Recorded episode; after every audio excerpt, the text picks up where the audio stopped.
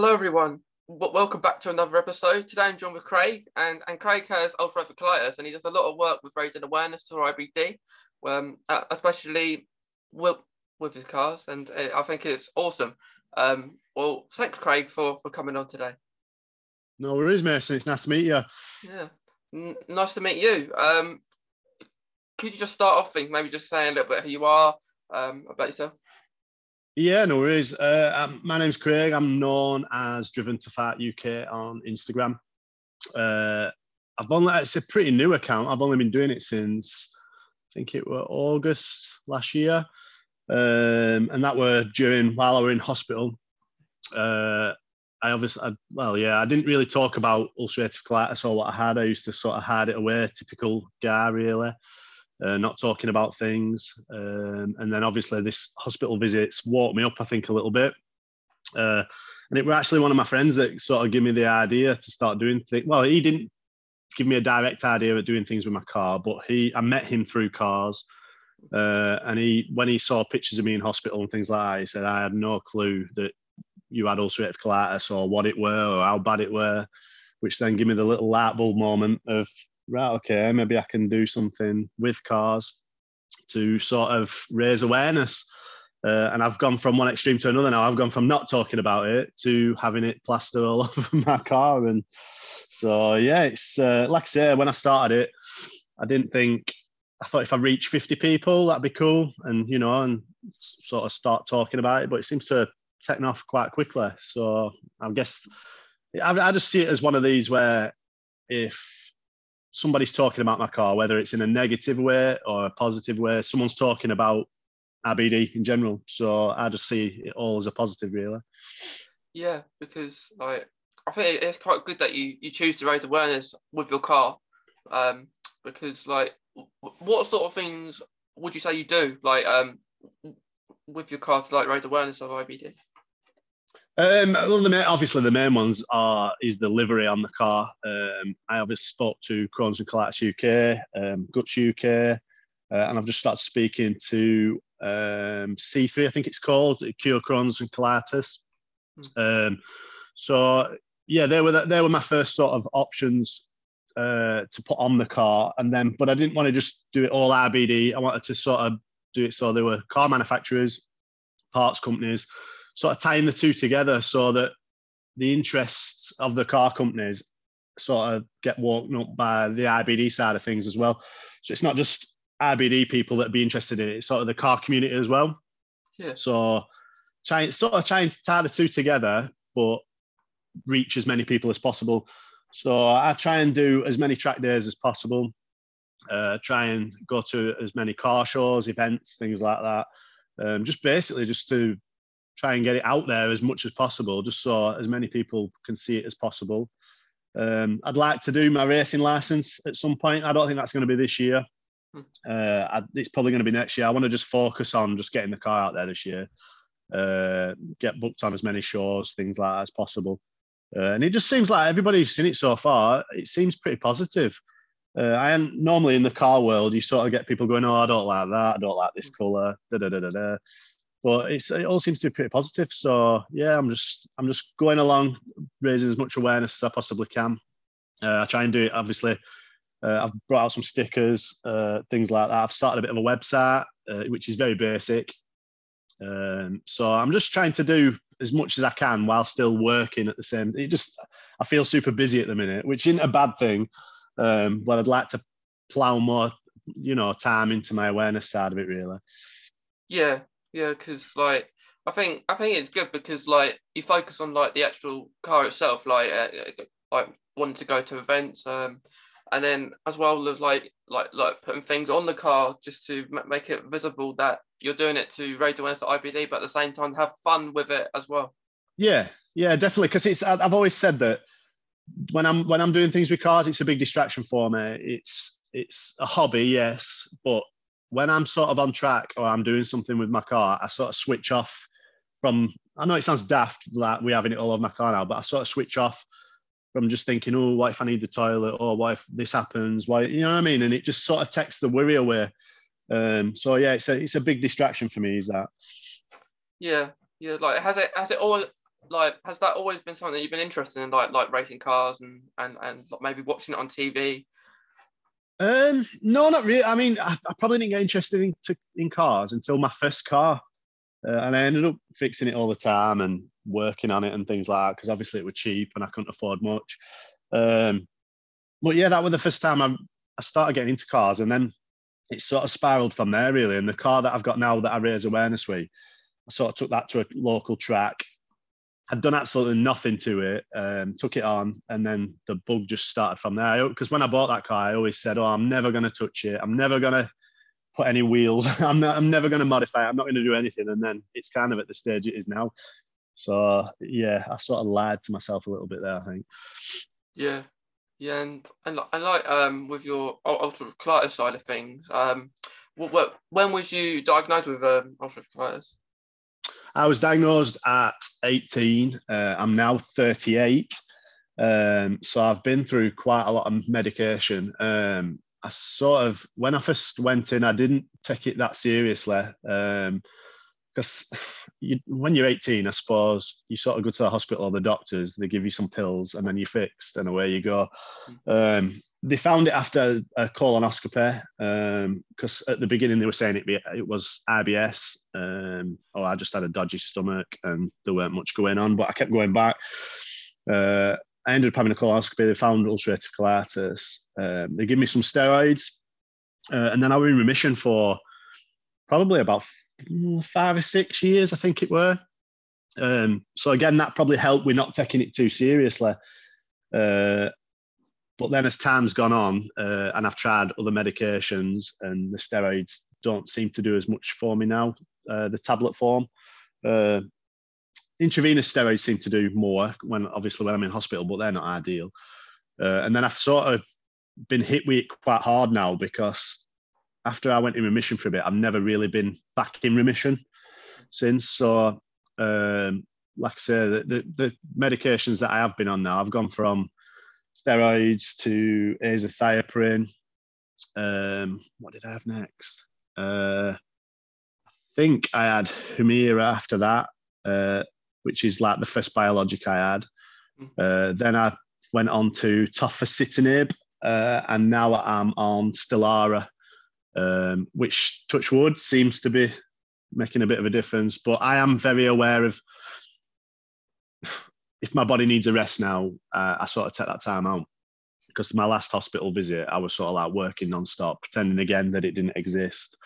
Uh, and I think I kind of run myself into the ground a little bit uh, and made myself 10 times worse. So, yeah, I'm sort of listening to my body a lot more now. And then obviously, since starting my Instagram page and everything else, and seeing like the IBD community and reading bits and pieces what they share with it sort of makes me listen to my body more because um, I think that's a big part of it and I and I can't keep just running myself into the ground I'm probably going to get worse at that point so yeah. yeah. I'm sort of taking notice it's taken a long time but I'm started taking started to take notice of my body now so yeah yeah uh, it does take time to kind of I suppose understand like what it does to your body I think doesn't it yeah yeah, definitely. I mean, like I say, from from an early age and then jumping sort of quite in, into remission, it's sort of like at that point, I just thought, oh, I'll go back to the hospital. They'll give me some pills, and I'll be good for another five or six years, and it'll be all right. But it's just not gone that way at all. Um, it's sort of yeah, it's it's got to a point now where I'm on Stelara, but I've told the hospital that I want all my cards on the table now. So I'm having a conversation with a surgeon in June, um, just so every option's open to me. Um, so it's sort of like, I'm, oh, if the Stelara fails, then I'm not waiting to speak to a surgeon for another few months or whatever, you know. So if I've got all the options out there, then I know where I'm at. Um, but they've sort of said to me now that regarding the Stelara, because this is my third, second or third biologic, um, they sort of think that after this is going to be sort of the surgery route if you know, because they, they sort of say the more biologics that you're on, um, I don't know whether this is true, but the more biologics that you're on, the less chance there are of them working. Like I say, I don't know how true that is, or they just want to get surgery done because biologics are expensive. I don't know. yeah, I think I think most people are on quite a lot of a lot of them. Like I've been on, like when I was diagnosed in um, 2017, I was straight away on steroids. Um, yeah, and then my first one was infliximab, so I had infusions, but I had the choice of going Humira first, but I Yeah. wanted I wanted to be in hospital because I didn't know much about um my, my, my Crohn's disease at the time. So I, I was on infliximab. That worked for a year, and then after that I was on Humira, which I had to take every two weeks at home, and that that's been all right. But it has been up, ups and downs, like with like um like the like going right and wrong when you do the uh, do the injections, but Yeah. yeah, I, I know what you mean. Like, like, like you come to a point where it's like, how, how many to go take for you to be on until you're in a good place? Yeah, it's, it's strange because I sort of put a post on Instagram the other day uh, listing all the medications and drugs that I've been on. Uh, and it's crazy what seems to work really well for one person just does not work for another person. It's just so varied. Um, I've never known. It's like say you sort of go to the doctors and you get you say you've got I don't know um, something wrong with you, and it's sort of like the generic pill for everybody, uh, and it fixes you. But with IBD or Crohn's and colitis, it just seems like it's so varied. And like I say, what works for one don't work for somebody else. So Yeah, yeah, that's I think that's the scary part of it for me because there's just the not knowing because it's sort of like you feel like you're being given something and it's just like rolling the dice. Is that going to work? Is it not? Am I going to be what's what's next? Am I going in for surgery? So yeah, it's like I say, I'm not opposed to surgery or anything. Um, again, opening opening the IBD sort of page on my Instagram as I'm seeing people with stomas and things like that, sort of up my ass to it. But there were a time when I'd say when I were 18 or 19 that having like a stoma bag or anything like that, I'd, I'd be like, oh no, well that's never going to happen, you know. Whereas now I'm like a lot more open to it because I've I've spoken to people who've got them and they're like, it's changed my life. Um, you know, I've got my life back. Um, but I'm stubborn, so it's one of them where like it's not like I'm admitting defeat, but I'd like I'd, I don't know, I'd just like to keep trying to fight it the way I'm fighting it at the moment. Do you know what I mean? There might be, like I said, there might be a time where I just haven't, I've had enough. I want to throw in the towel. I want surgery. So yeah, um, yeah. So I always think it's like last resort, isn't it? Like a surgery or, or, or having a stoma. Um, like Yeah. all the all the medication that you're on, you can't do it. Like you you physically can't do anymore. You're you you're on the verge of so like death doors and, and stuff like that. And that's how I look at it. Like I'm, not too. I like like, like you. I, I see lots of like, like on Instagram. I see lots of people raising awareness having stomas, and I think it's a, a whole different thing, isn't it? Upon like a yeah, having that chronic illness, it's, it's that learning to understand that again. It's kind of a, di- a different process, but um, in a way similar because it takes you away to uh, kind of maybe accept and understand your IBD, which with, with the stoma as well. Um, but it's scary. I, I still to this day, I, I it's scary thought of, of having one. But um, it, it it's it, it's good to see that like the community is so accepting with them, and that you you feel kind of not alone if you did have to one. yeah, yeah. I mean, uh, that's that's one big thing for me that I've taken from this is that I used to just think I was on my own in the world and I couldn't speak. How do you speak to you like some of your friends about, you know, potentially like crapping yourself or you know what I mean? It's it's just like a conversation that you don't sort of bring up. So I felt very alone for a long time. My family tried to speak to me about it. Like I said, and I had nothing to do with them. Probably bat their head off about it, get really moody about it. But then since um, starting on them and meeting people that have got it, you just feel less alone. And I, and I wish, I, I honestly wish, and I stress this to everybody now that I speak to, I honestly wish that I'd spoken to, I'm spoken out about it a lot sooner and spoken to people that have it a lot sooner. Because I think mentally, it, it it was horrible at some stages, absolutely horrible. And like, like we were just talking then about surgery and things. When I've when I've been rock bottom, and I understand why people do it. When I've been absolutely rock bottom, I'm like, yeah, I'm, I'm not bothered. I'll have surgery. And you're sort of like not in the right frame. I don't know, not in not in the right frame of thinking, but you've just had enough. Uh, and I can understand why. I completely understand why people go down that road. Um, like I say, if this biologic fails for me, yeah, I'm probably going to go down that road. Um, that's why I've asked to speak to a surgeon. Um, but there would there would have been a time that I wouldn't have even had that conversation. So I, I think sometimes the mental side of it is worse than the actual um, physical, like um, what's the word I'm looking for? Uh, symptoms of it. Because um, I've been I've been in some really rubbish places like mentally. Um, we're just feeling like I'm completely on my own. Whereas, like I say, now speaking to you, speaking to other people that have got it, it's just it just makes you. I don't know. It just opens everything up. So I, that's my that's the biggest advice I can give to anybody is, and especially if you're a guy as well, because like you you go on Instagram or Facebook or whatever, and all the it all seems to be a lot of girls that are quite cool with showing things, which is absolutely brilliant. Um, and there's a few guys on there. I'm not saying there aren't any guys on there, but it, it's there's not as many. Do you know what I mean? So yeah, um, yeah. I, th- I think yeah, like I said, the biggest advice I can give to anyone is just talk about it to somebody that's got it because they completely understand and they get it. Yeah, like I've actually had a fair few conversations about that, like with like with um, guys and their mental health and kind of hiding their emotions because it's hard, isn't it? Um, so like it's hard to like show your emotions um, if you're a man because um, you feel like like you're not manly enough to do that. Um, and it is hard because like you might need to cry once in a while if things are really hard and you feel like you shouldn't like you should hide that because to be strong in a way but you have to do that sometimes. It's like, it, yeah, it's like it's it's, it's like a, a, stupid thing of showing weakness, isn't it? Really, so you think that people are going to think less of you for sort of like talking about it. And for me, I've learned now that if somebody has a problem with me having colitis, IBD, or anything like that, then it's not someone that I really want to know. Do you know what I mean? They're not, they're not really your friend. If they have an issue with that, then that's their problem. Yeah, like we can't help that we have this, can we? It's not. It's not like we didn't yeah, we didn't choose it. No, where the plan were. yeah, I know. Yeah, exactly.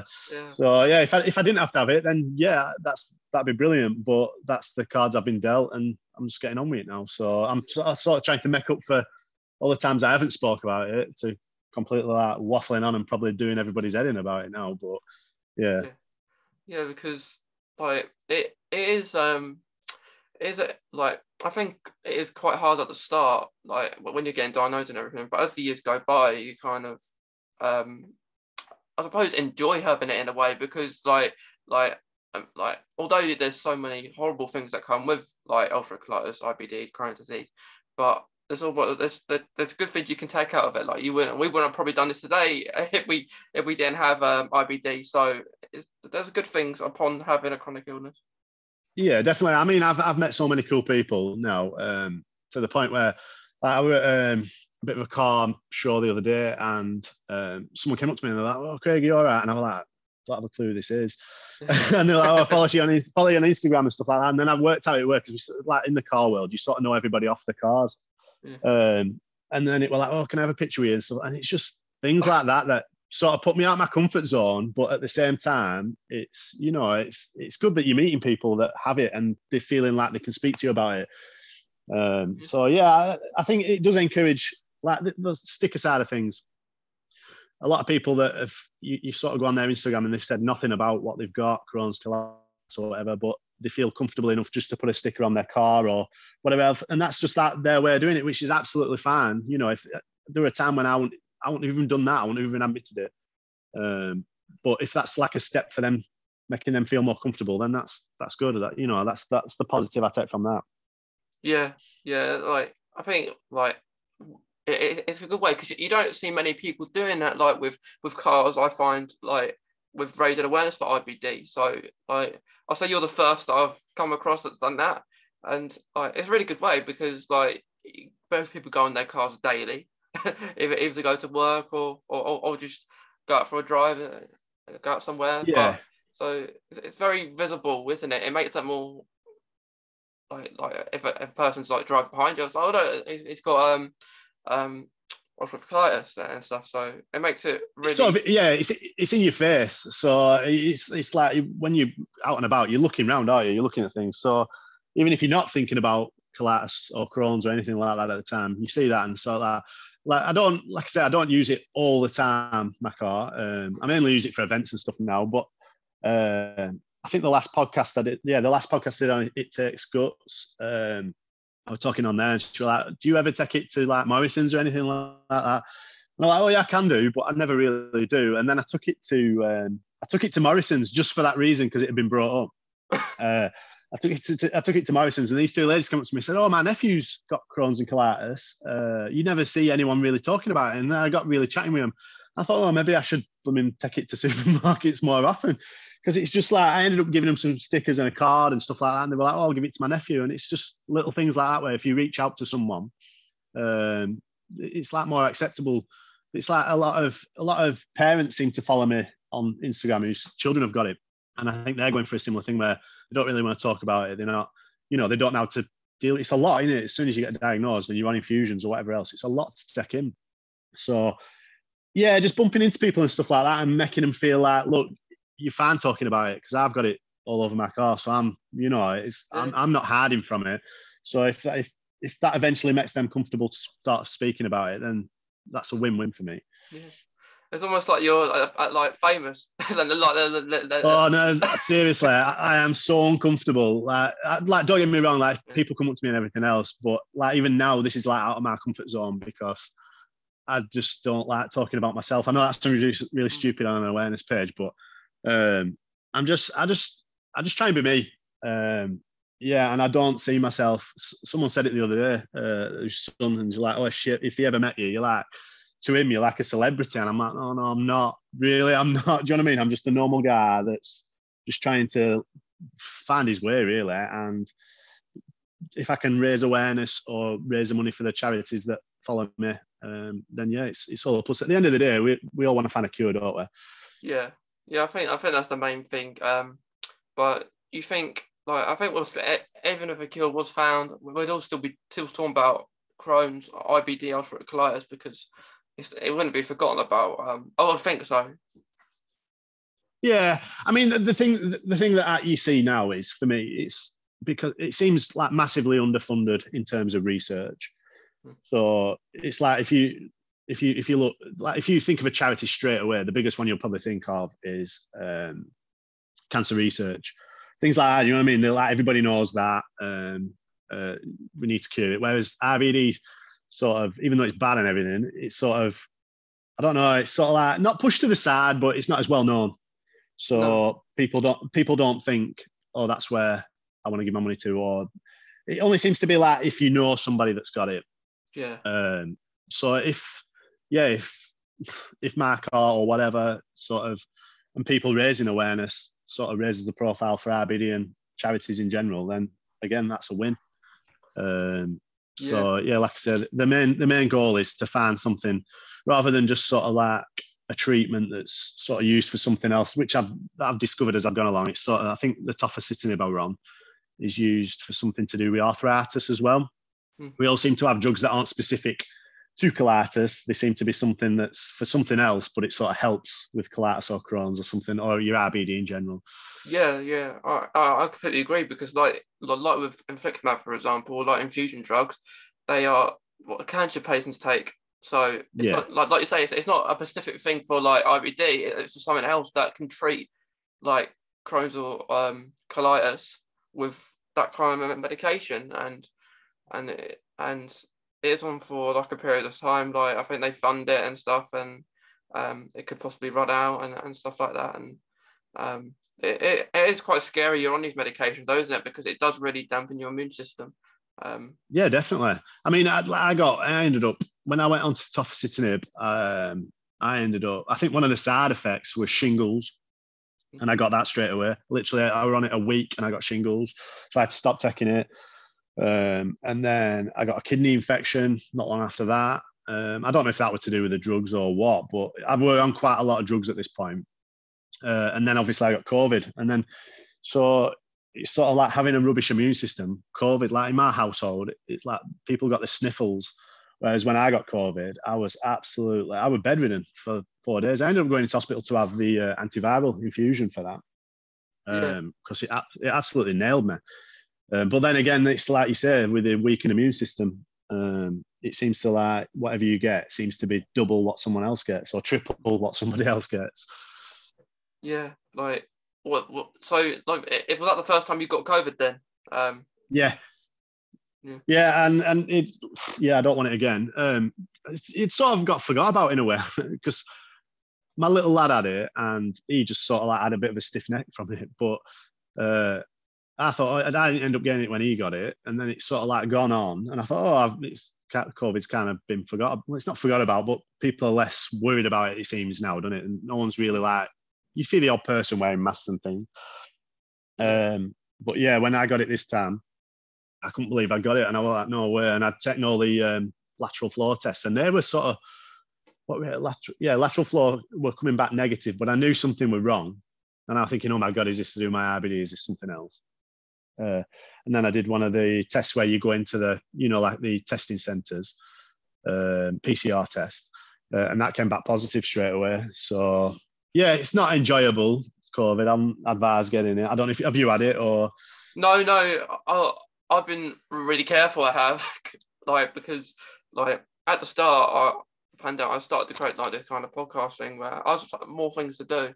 So I haven't um when I have gone out, I've been I have been careful and stuff. So I have took a few risks. I'd say that like um like look onto some places that I've really wanted to go to. Um like uh, yeah, uh, like I I met um Harry Redknapp quite recently. Um I, oh, I, I, went to like an event with him and I, I, like meet and greet him and, and stuff and at a time like that I didn't want to wear my mask. Um I, I would normally and uh, I shook his hand and everything, but it's something like that.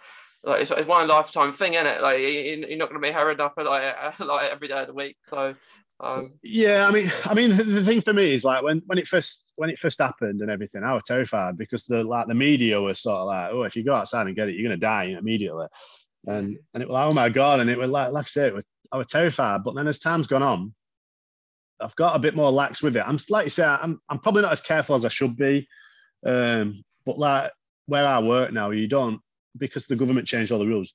People don't really wear masks anymore because you don't have to. It's like unless you have to do something. People don't do it. Um, and I work in retail, so like you've seen people all the time. Um, I mean, you can wear a mask; it's absolutely fine. But I, I, don't know. I think it's a bit of a weird one now, isn't it? Where like if someone's wearing a mask, it's like not the norm anymore. I don't know. It seems it seems it, seems it like round here. Um, like when I went to what? yeah, it's like when I went to Wales, um, and they were going on about uh, COVID on the news because I think Wales and Scotland were like the last places to sort of take, like lower the restrictions, weren't they? Yeah. Uh, and I went to Wales and I had a mask on, and they were looking at me like I had three heads or something. It was it was really weird. It was, and I thought, oh, from the news, it's really strict here, but it didn't seem to be. So I suppose it's like the areas, which depending on which area you go to, really.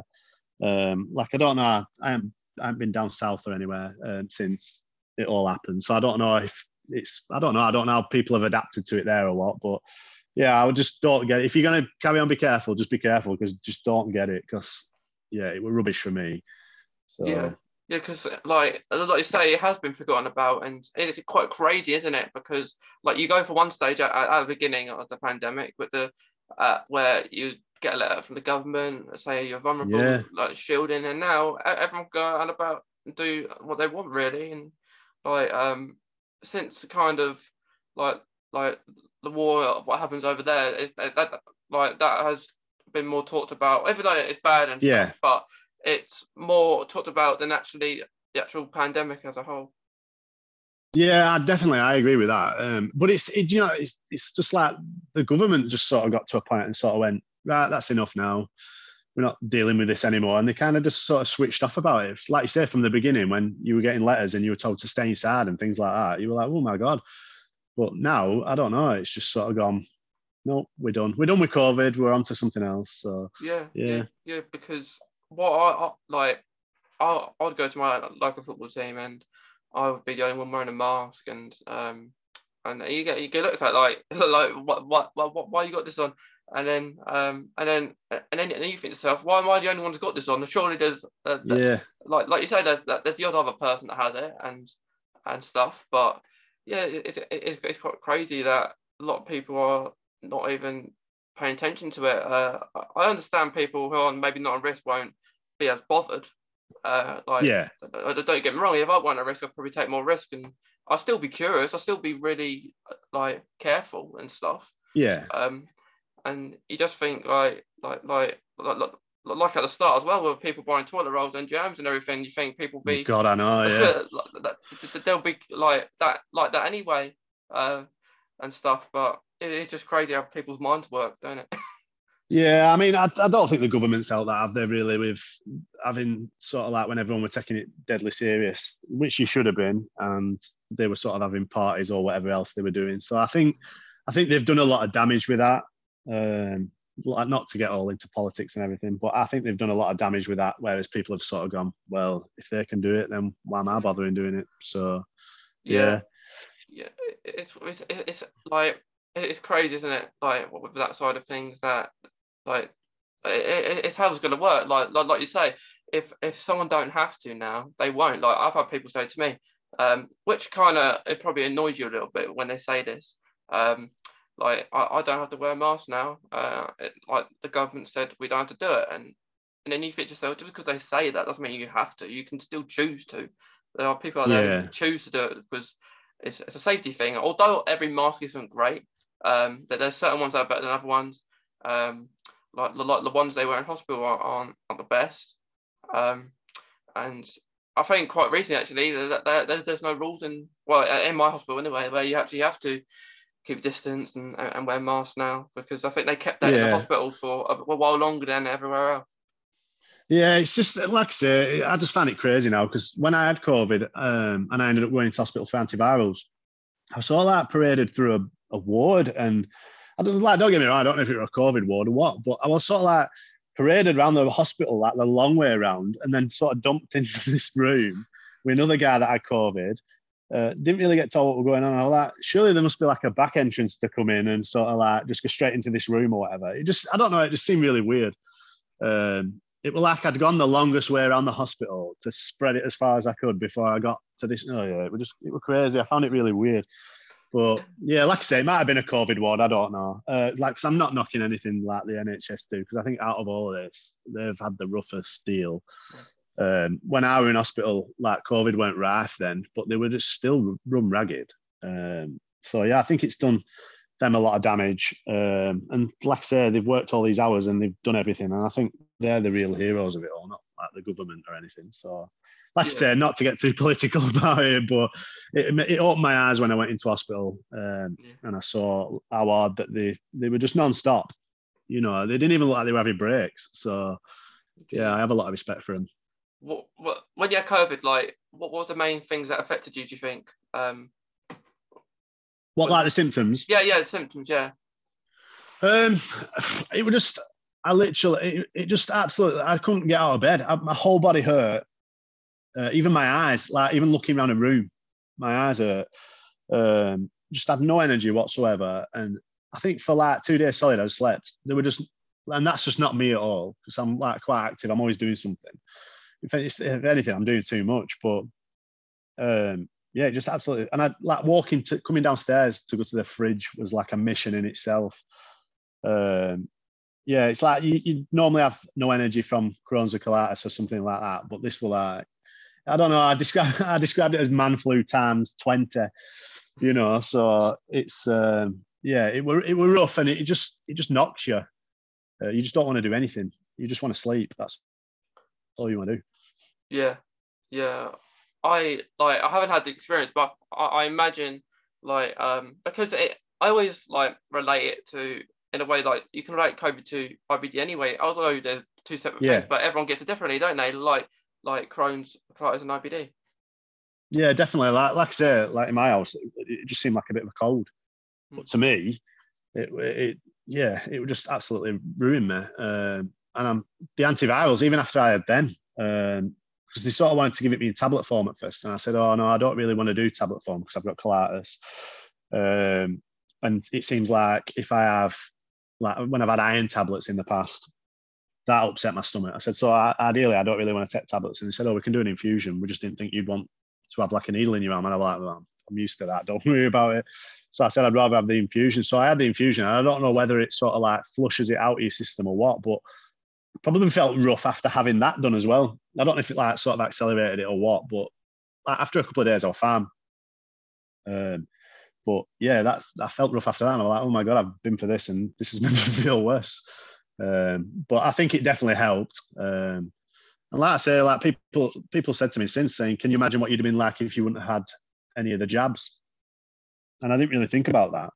at first. But yeah, if I wouldn't have had any of the jabs, and I was, and I've had what if I had now? I've had three of them. Uh, yeah, if I wouldn't have had any of them, I, I think I'd have probably been ten times worse. So yeah, I suppose you suppose you have to you have to look at it that way as well. Yeah, well, I suppose you do think of it like they're having the jabs as well. Like how many is gonna is gonna we're gonna have to have, don't you? Yeah, I know. Yeah, it's like yeah, it's it's, it's one of them in it now where I think they'll it'll be like the flu jab, won't it? Yeah. Um, part of me part of me is quite glad that I've got it to be honest with you because I was sort of thinking to myself, if you go down the line, uh, these strains are going to change all the time of COVID and things like that. Um, what if they get worse or you know, I, I, don't, I don't know. What if they get stronger, or surely it's better to get it when it's not as bad, sort of thing. Um, yeah, so that's just my way of thinking. I don't know whether that helps or you you have more antibodies from it or what. I don't know. Um, like, so yeah. Anyway, like for me, during the ongoing pandemic, I would like, I'd prefer to meet someone that's had COVID than someone who hasn't, um, because you'd be more comfortable with them and and stuff, wouldn't you? Um, because they've had it. Uh, they possibly could get it again, but at least they've had it in a way, uh, which is not good, but in a way it is good because you've had it once means that um, yeah, you know what it's like, and you can make. I think I'm just more comfortable speaking, like meeting up with people like that and and stuff. Really. You see, at the end of the day, it's whatever makes you comfortable. You know what I mean? If if yeah, it's it's like the IBD thing. If you want to talk about it, talk about it. If you don't want to talk about it, don't talk about it. Um, if you want to show that you want to raise awareness, do that. If you don't, that's cool as well. So yeah, everyone, everyone's got their own way of doing things, aren't they? So yeah, it's like all these people that don't want to take the job. If you don't want to take the job, don't take the job. That's up to you. You know, I'm, I'm not I'm not going to preach to anyone about having it or anything like that. Um, but yeah, that's end of the day we all have choices, don't we? So yeah, we do. Yeah, we do. Like, how, have you ever had to go into hospital because you've had like a really bad like flare up um, or anything, and had to go into the A and E? Uh, yeah, the, this last one that I had um, that sort of like gave me the idea to do the car. The last they told me that um, they'd rung me up and uh, they said you're in a you know all your results have come back. You're not in a good way. I, I have quite a good relationship with my IBD nurse, um, so I can sort of like email her and she'll get back to me pretty quick. Um, and she knows I'm doing all the awareness things, so she's like, "Oh, we're going to keep you going. We're going to keep you going. You're doing a good job for us and all this stuff." Um, but yeah, that she sort of like email. She, no, she rung me up and she said, "You're you, you're not in a good way, Craig. We know what you like. We know that you'll put work first and things like." Because she'd ring me up and I'd be like, "Oh, I'm sorry, I'm really busy with work. I can't come in and do this. I can't come in and do that." And I would put in work first for everything, and it would. Well, now I look back on it, it would daft. Um, but that's just that's just who I am. Um, but she said, your, your results are really bad. You need to come in. We can't force you in, um, but we're really advising strongly that you need to come in. And I was like, well, how long is this going to take? You know, and she said, oh, just pack a bag for a couple of nights. Uh, she obviously lied to me because I was still there a month later, um, which I thanked her for when I saw her in hospital. Um, but yeah, it, it, it, that was probably the worst time that I've had it uh, being in hospital. I mean, there's probably other times that I should have been in hospital, but I've avoided it, um, which again probably hasn't helped me in any way whatsoever.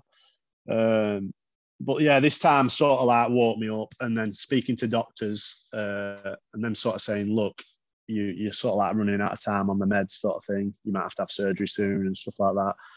Um, yeah, it's uh, everybody telling me that I just need to listen to my body and yeah. take this more seriously than I were doing because, like I say, I was putting work first and just feeling like I needed to do a good job. And at the end of the day, they don't think any better of you for it. They don't, you know, you, if I left like tomorrow, then they just replace me. So yeah, i have sort of got that mentality now where if it don't work for me, then I'm just gonna sort of gonna cut it out of my life now. I'm like getting rid of negatives now. Um, yeah. Whereas I feel like I've gone along for a long time being ill and just going along with everything, you know, and trying to make everybody else happy rather than putting my health first. So yeah. Yeah, yeah. Like I think with ironing, like oh, I, I, I quite a lot of people on the IBD community agree because like it's not like, like going to A&E something that accidental, isn't it? Like you have an accident and everything, and you should go maybe to another place. There should be an apartment in a hospital where people maybe would have like a, a chronic illness, maybe because it's something that would be nice. Uh, because it's not A and E. Like A and E, you have to wait their hours sometimes, don't you? Um, Yeah. and you could be in that physical pain where no one's going to see it, and then and then they think, "Why are you here?" and stuff. Yeah, well, that, that was the thing. I like, the, I'd be in bed and like, because obviously nobody really knew me there. I'd lost a lot of weight at this point, um, and sort her in there. And I think a cleaner came in one day, and she was like, "Oh, you're all right," sort of thing. Um, you don't look very like ill, and I just thought that's like the typical thing of someone that has IBD. Um, like compared to everybody else that has physical sort of like things that you can see. Um, but then if like people that know me were like, I think they was noticing it at work and stuff. Like I've lost so much weight. Like they were, I'm having to buy like whole new clothes. You know what I mean? Because nothing fit me anymore. I'd lost that much weight. So yeah, it's it's it were a wake up call with this one, I think, um, and that people sort of saying to you, look, you could this could get really bad really quick. Um, so yeah, my advice to anyone is don't put it off. Don't put anything off. If the if the IBD nurses or the doctors tell you like, I'm not saying they're right all the time, but if it's if it's going to benefit your health, then just do it. You know, don't put something don't put something like work first because yeah, it's not good. Yeah, yeah, I agree. And like, it is annoying when you do get moved about as well and have to wait till a long time. So, um, it, like, I don't like being close to anyone anyway, even before COVID, because I like my own space. But yeah, it, it would like I lost quite a lot, lot of weight as well. Um, and I got diagnosed by a colonoscopy as well. So, um, that is uh, it's it's not the best. It's not a nice way to get diagnosed, is it? No, Um, I, don't, I mean, as you see a lot of these people now this, um, is it pill cam? yeah, yeah, Where I've seen people sharing that now, and I'm like, like if, when you went for a colonoscopy, it seems so like prehistoric compared to this pill cam sort of thing. You know what I mean? It's just Mhm. yeah, it's not, it's not, it's like saying like for somebody younger that, and, and I'm starting to realize that you can get this at any age. Um, it's not really like a nice thing to go through at that any age really, but especially your young age, going for a, a colonoscopy or anything like that. I, you know, I, I think I was, yeah, I was 18 when I had mine done, and that was bad enough. Whereas now I've sort of like accepted it, but like as a kid, that's I'd say that's a pretty big deal, you know. Um, because there were there was someone that um shared something the other day, and like their son were going through, you know, um, infusions and stuff like that. And I'm like, oh, do you mind if I send him out some stickers and some stuff like that? And you know, and just send him out just to cheer him up a little bit because it must be so rough at a young age going through all that and not knowing. Yeah, yeah, it, is kind of hard, isn't it, when you're younger because you don't you don't really have much of a life, I suppose. Like like like with maybe meeting up with friends and and doing stuff with them as much as you would have liked, and and at school maybe as well because that's that time you'd be at school and um and yeah, it, it's it's not nice and not knowing and like like you say because I, I get told it's rare and stuff like that and and I find out that I don't know anyone. I don't know what this is. uh, I don't know who else will have it. And then the, the years later, you, you learn there's there's other people who've got it as well, which is it does help, doesn't it? That um, lots of people have IBD. Yeah, I mean, it's you know, I suppose you're lucky. Or, well, not lucky that you've got it, but you're like out of all the people that can get. I'd rather win the lottery than Yeah. have IBD, but that's just like I say, the cards that you dealt, aren't you? So, because I was lot, sort of like I don't know if it was on Crohn's & Colitis UK the other day that they put some like statistics out of how many people have got it or how many people are diagnosed a year. And although it's a lot, it's not a lot. lot. Just, I don't know. I just I'd expect more to have it, but it seems to be on the increase for some reason. So I don't know whether someone like that'll get figured out at some stages. I don't know. Like I say, I have no clue what it's about uh, in terms of how do you get it, or I don't know. I mean, I've got my own like little theories and things that there's a lot of processed foods around nowadays and stuff like that, and what they put in foods. Yeah, Um, that's what I mean. Like, a lot of it now, like I've changed in terms of I don't eat as much processed foods and things like that, or try and avoid it as much as I can. So, Mm. um, but like I say, that's that what works for me doesn't work for somebody else. You know, Yeah. someone could just eat McDonald's every day and have IBD and be absolutely cool with it. But yeah, for me, it's just the other way around. You know, yeah. You, just have to kind of avoid that kind of stuff. yeah, it's a learning curve. You've just got it's it's like learning your body, isn't it? Really, you've you, you know you're learning what it wants and what it don't want, or what you what your colitis wants and what it doesn't want. So yeah, Yeah, like I can't have caffeine, so I, I've got to avoid that. And still have a coffee every morning. Uh, well, most mornings I try to, um, because I don't. Know. For me, having caffeine-free stuff doesn't taste any different to when they had caffeine. really. Yeah. Um, yeah. so yeah, it's, it's just a sort of thing. Like it's it's fine if you can't have something. You can always have something else probably that you can have. It's like you know something's going to ruin you, but you think, oh, I really want that, and you still Yeah. do it anyway. So it's just like, yeah. I mean, I've always said that I don't want it to control me or run my life for me or anything like that. So yeah, there are occasions where I know something's not going to be right for me, but you'll still do it because that's what you want to do at the time. And I feel like if it got to a point where it just controlled me and I were doing nothing or I weren't eating certain things or I don't know, I, I just I don't want it to get to that stage. Do you know what I mean? I don't want it to control my life. No, no, it, it- it's it's that's it. Like I think you can be in a way. Some of us can be lucky in a way to not have like surgery for a long while or not have a stomach bag.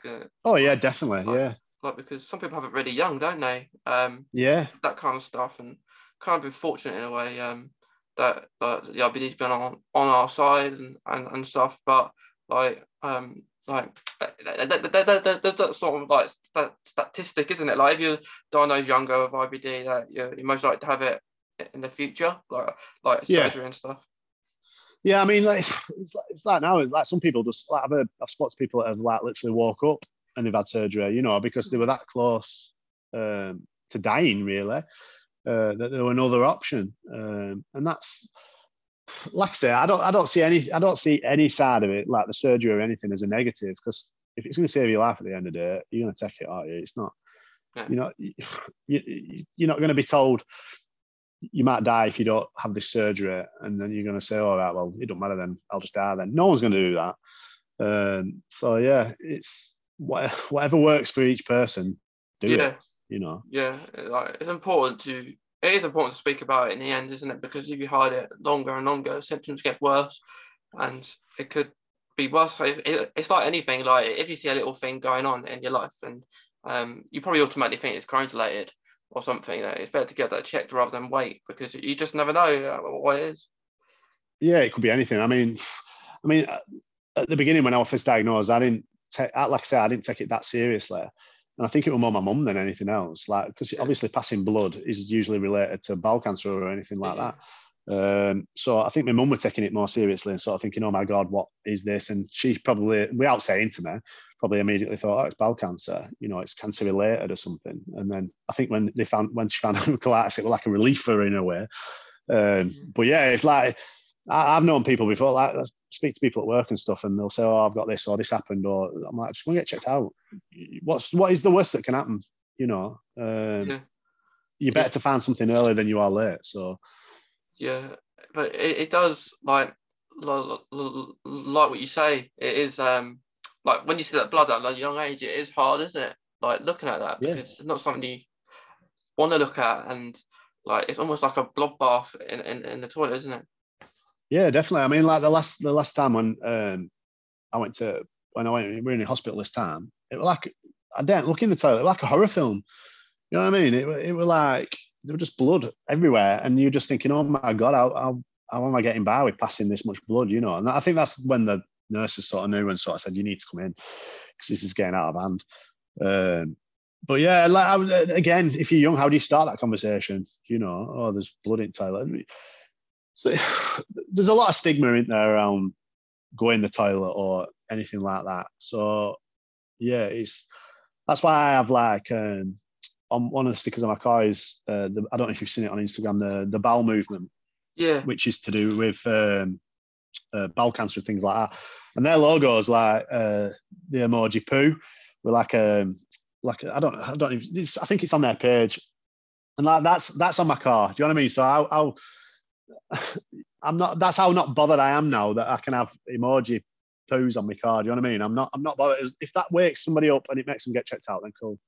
That's fine. yeah, You know, it's done its job. So yeah.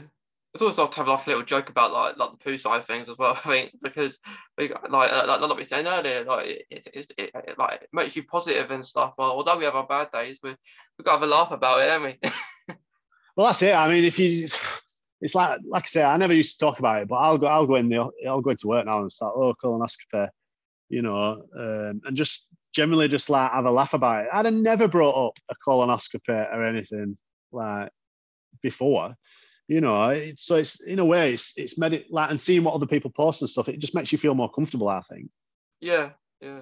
Like I, I think so. like like I had I've since my diagnosis in, in 2017. Um, I had a colonoscopy that year, then and then like last year I had a sigmoid ostrophy just to just to see what's going on and stuff. Um, and they're two very different experiences because I had gas and air last time, then I had sedation the first time. So it is um, it is different and like a different process as well because you don't have to have all the, the drink when you have the sigmoidoscopy. But, oh yeah, I prefer the sigmoidoscopy 100 percent because you don't have to have all the bowel prep, do you? Which is mm. probably worse than the actual colonoscopy. Yeah, yeah, because you have to you have to um. They, I think they put I, I forgot what it's called. They, they put that thing um down your bum, don't they? And then and that makes you go loo. Um, yeah, um, an enema. Yeah. Yeah, yeah, yeah, yeah, and yeah, and when I had that enema, I I was on tour about half an hour. I was uh, in, in hospital and stuff, and like because uh, they say try wait a day, so like uh, ten minutes or so before, before you go, and as soon as it's in, I, am going. I, I, can't wait any longer. Um, yeah. And the thing is, it was a, it was a, it was a, it was a, it was a pull of blood. It was uh, in the end. Um, I did go to toilet, of course, and it's just it was a pull of blood. And I said to them, pull of blood, uh, um, and everything. And in the end, they said everything's fine and stuff. But um, but yeah, it, it's it's like that, isn't it? And yeah, I think Wolfby is better. Um, it's just it's just yeah. I prefer like. out of every yeah. Every, like, don't get me wrong. I don't enjoy it, and I don't, I don't, I don't think, oh yeah, I fancy a sigmoidoscopy today. But out of everything, the sigmoidoscopy is like it's yeah, it's it's so much better. I mean, you're you're you're better than me. Like I've tried gas and air before, and I don't know whether it's because I've been flaring at the time, and my stomach wall's been inflamed. But the pain that I felt sometimes when, you know, they've sort of like brushed past my stomach wall with a camera or anything, I'm like, oh, give me the sedation. I'm, I'm, you know, you, you're not out of it, are you? But you sort of like you're not asleep, but you you sort I don't know. It just I don't I get more comfort from it. But yeah, whatever whatever gets you through any of them experiences, then yeah, do hmm. what do what makes you comfortable. At the time, I didn't really have a choice because I had breakfast in the morning, and you're not supposed to eat either when you have that uh, sedation. Um, yeah. But the thing is, I was the thing I liked about and air is like it makes you uh, quite drunk. I, I, think, and and I was keep having it, and I shouldn't have said it. Like I, I was having it for the sake that I wanted to feel that way. yeah, like, yeah. like it, it, keeps it keeps me like um, busy, I suppose, rather than focusing on it uh, and talking. Yeah, def- yeah. Talking to them.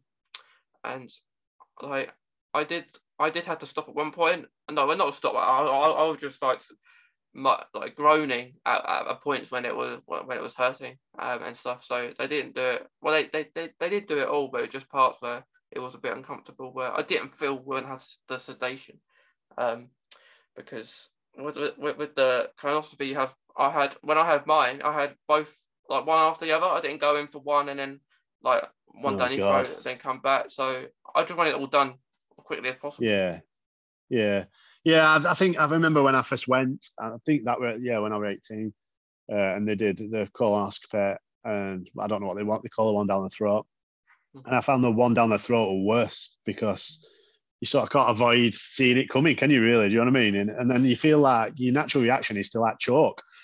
Uh, and then I think I remember him sort of like not knocking me out at that stage, but giving me more drugs. so I, I, don't really remember what happened after that. But I've never had to have that one since because obviously they found it's colitis and there's no point going that way anymore. So yeah.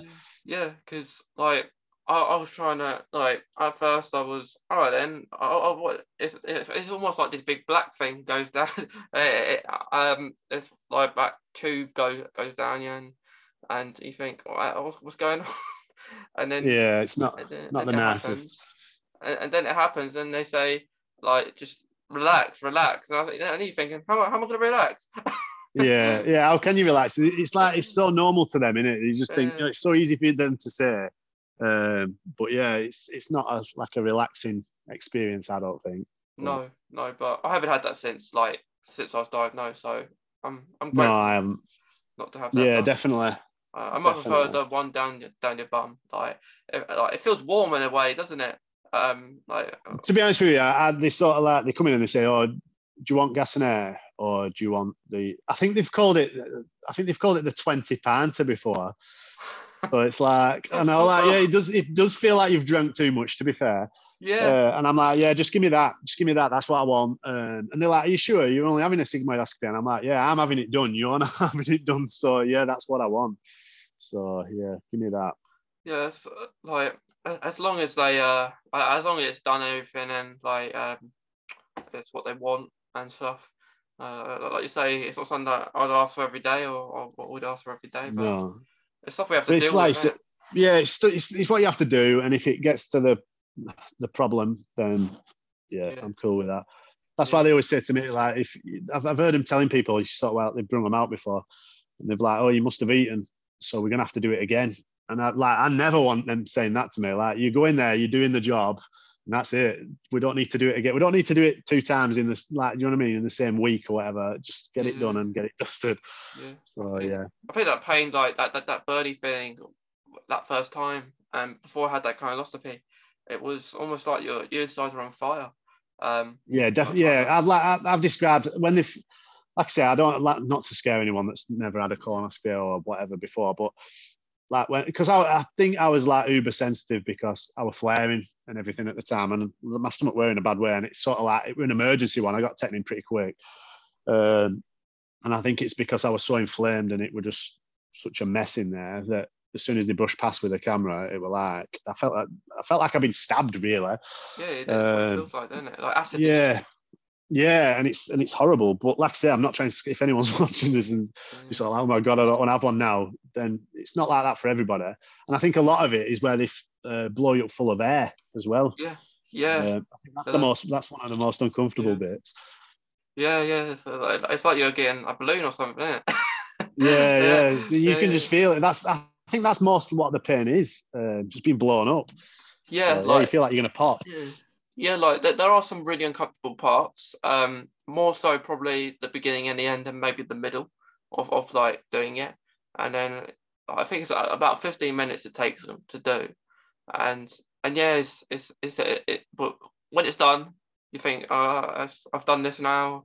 You can do stuff like this again and and stuff. But it's it's just something that you have to do. I think it's it. Once you have one, it won't be your last. Yeah, definitely. Yeah, it's, it's like because the other side of it as well is um, the reason I went that I go from they, they screen you for bowel cancer, don't they, and stuff like that. So, and because it tends to be people with IBD and things seem to have a higher risk of it, then yeah. Um, the only time it sort of annoyed me is when I was feeling all right uh, and then I had to have all the bowel prep and everything else. And then after that, it sort of upset my stomach, and I went into a bit of a flare after that, which annoyed me because I'd sort of been all right, you know what I mean? And then yeah. I'd had this bowel prep, and it upset everything. So I don't know. I think they need to get like a better way of doing. I think the bowel prep's really aggressive. Uh, in turn, well, it is aggressive, isn't it? You sort of drink it, and before you know it, you're at the toilet. But I just think it's not the greatest thing for um, people with IBD, and you don't want to. The, the goal is not to be in a flare. Uh, yeah. And the that that potentially can put you in a flare is quite annoying, really. So hopefully this pill cam thing, I'm guessing it's really expensive. I don't think I don't know whether you still have to have bowel prep for that. I don't know. I'm not sure. I've only seen like people sharing it here, there, and everywhere. Um, yeah. But it's not something I've ever had done. So no, yeah. No. Uh, I think with that bowel prep, you think yeah, the, the, the, the pill, uh, as I say, I think you, you you swallow it and everything, and the camera's in there, and then I think when you go to toilet, I would have thought it would just go out like that. Um, yeah, sort of have to dig it back out. yeah, yeah, yeah. Um, but but but but with that, um, I yeah, it, it, it's it's a nice, it's it's a good way forward, I suppose, for people with IBD. Uh, that that pill. I mean, as, as time goes on, it's it's, it's only got it's, it's got to get better, hasn't it? And but again, I suppose it's like the funding side of it. I bet in the NHS, I bet it gets less funding than other things. Um, so yeah, I, don't get me wrong. I, I probably understand that the, the pill cam thing's really expensive, um, and using the old school colonoscopy camera thing is probably a lot cheaper. You know, um, so yeah, I get that. But again, regarding the awareness side of it, I suppose the more awareness that we all bring to it is maybe it'll get more funding. I don't know, you know. Like, Um, fingers Well- crossed it does. fingers crossed. And like when I actually had that prep, I didn't even go to the toilet like when I had the, the prep for the colonoscopy because I was that empty and I wasn't eating as well, and I, I couldn't eat anything. Yeah. So I was, I was thinking, oh, what's going on here? Am I, am I supposed to be going to the toilet or, or am I not? And the thing is, I was I empty anyway. so uh, I know. Well, they, they- yeah, when they say to me, "Oh, do you want the bowel prep?" I'm like, "What's the point?" I'm like, "I'm probably empty anyway. I've been going to the toilet like 30 times a day. There can't be anything in there, you know." But I do. I definitely think that makes you appreciate food more having the bowel prep and stuff because you can't eat for 24 hours and then you just want to eat like your most favorite meal ever Yeah. when you get out of there because you sort of get out, don't they? And they give you like mm, biscuits or a sandwich or something, Yeah, and you're yeah. like, "No, I just want, I want something. I like, I want a roast dinner or something." I like Yeah. I went up my colonoscopy. I remember it was really early in the morning, so I had toast afterwards. So I just want to get it done. I, I didn't want to wait like hours in the day, and and stuff. Yeah. Yeah, yeah, I had toast and everything. Um, I- I've had a cup of coffee and and stuff. But yeah, I think um, yeah, because you're that hungry, and um, although when you're on the flare, that if you can't eat stuff, you get bloated, don't you? So that's hard. Yeah, definitely. Yeah, it's it's like you say, everybody again, everyone's different, aren't they? So Yeah. what what one person eats, someone else it'll absolutely ruin. So yeah, it's Definitely. it's just it's about educating yourself and learning what your body wants. Yeah, I completely agree, and yeah, I think like it's been really good talking about like your your your your ulcerative colitis, Craig, and uh, and and your car because I think uh, like um it's it's a good name what you call it, driven to fight because we are everyone is driven to fight if they have a car or not. So um I think it's really relevant to IBD. No, no, I appreciate it. It's just uh, like I say, like you're doing your thing with the podcast and everything, and I really appreciate you like asking me on. Um, so yeah, it's whatever you can do to raise awareness on. It's just it's all a plus for me, and everyone's got their own that little way of doing things. So yeah, anyway, anyway, it's a positive. So yeah. Yeah. Is there like any? I know you spoke like like said about a lot, about advice, but is there anything else you, you just want to say to to to finish things up? Uh, To to finish things up. Uh, like I say, the, the biggest the biggest thing for me is even a a lot. What I used to do is sort of follow people that had Crohn's and colitis, but not engage with them or message them or write on their pages or comments or anything. I just sort of like watch in the background, and I think a lot of people do that on mine. To be fair, uh, which is absolutely fine, but I like I say, I wish I'd have opened up and sort of spoke to people that had it more because as much as your family mean well and everything else, they'll never understand what it feels like. And yeah, my family, don't get me wrong, my family have been really supportive, but I'll always feel more comfortable talking to somebody that's got it than somebody that hasn't got it. So yeah, my advice is um, speak to someone that's got it. Even if you private messaging them or you don't have to put it out in the public domain. Do you know what I mean? You can message them or whatever. Even me, if, if someone wants to message me, that's that's absolutely fine. You know, I, I my my messages are always I always read all my messages. I don't scan past any of them, and I always reply to everything. So, um, yeah, if, if that's the way people want to do it, the best thing I've ever done, like I say, is just open up to people that have it and speak to people that have it. So, I'd like I'd have never done a podcast ages ago. Like, I, you know, I wouldn't, no, I'm not going on a podcast talking about it, and I'd have just avoided it. So yeah, things just it feels better, and it makes me feel less alone, and it, you know, I, I hope that does for everybody else. Yeah, I think the pandemic's helped in ways to open up more. I think, um, like because I would never know what a podcast was. I created it in 2020 for something to do, um, talk to different people with IBD, um, Crohn's colitis. Um, um, I, I do some like I, I've started this year to kind of want to open up to other people with other chronic illnesses as well because I think it's nice to hear about different ones as well. Yeah, definitely. Yeah, because I suppose we're all related in a way, aren't we? We're all Yeah, all right. we- It's, it might not be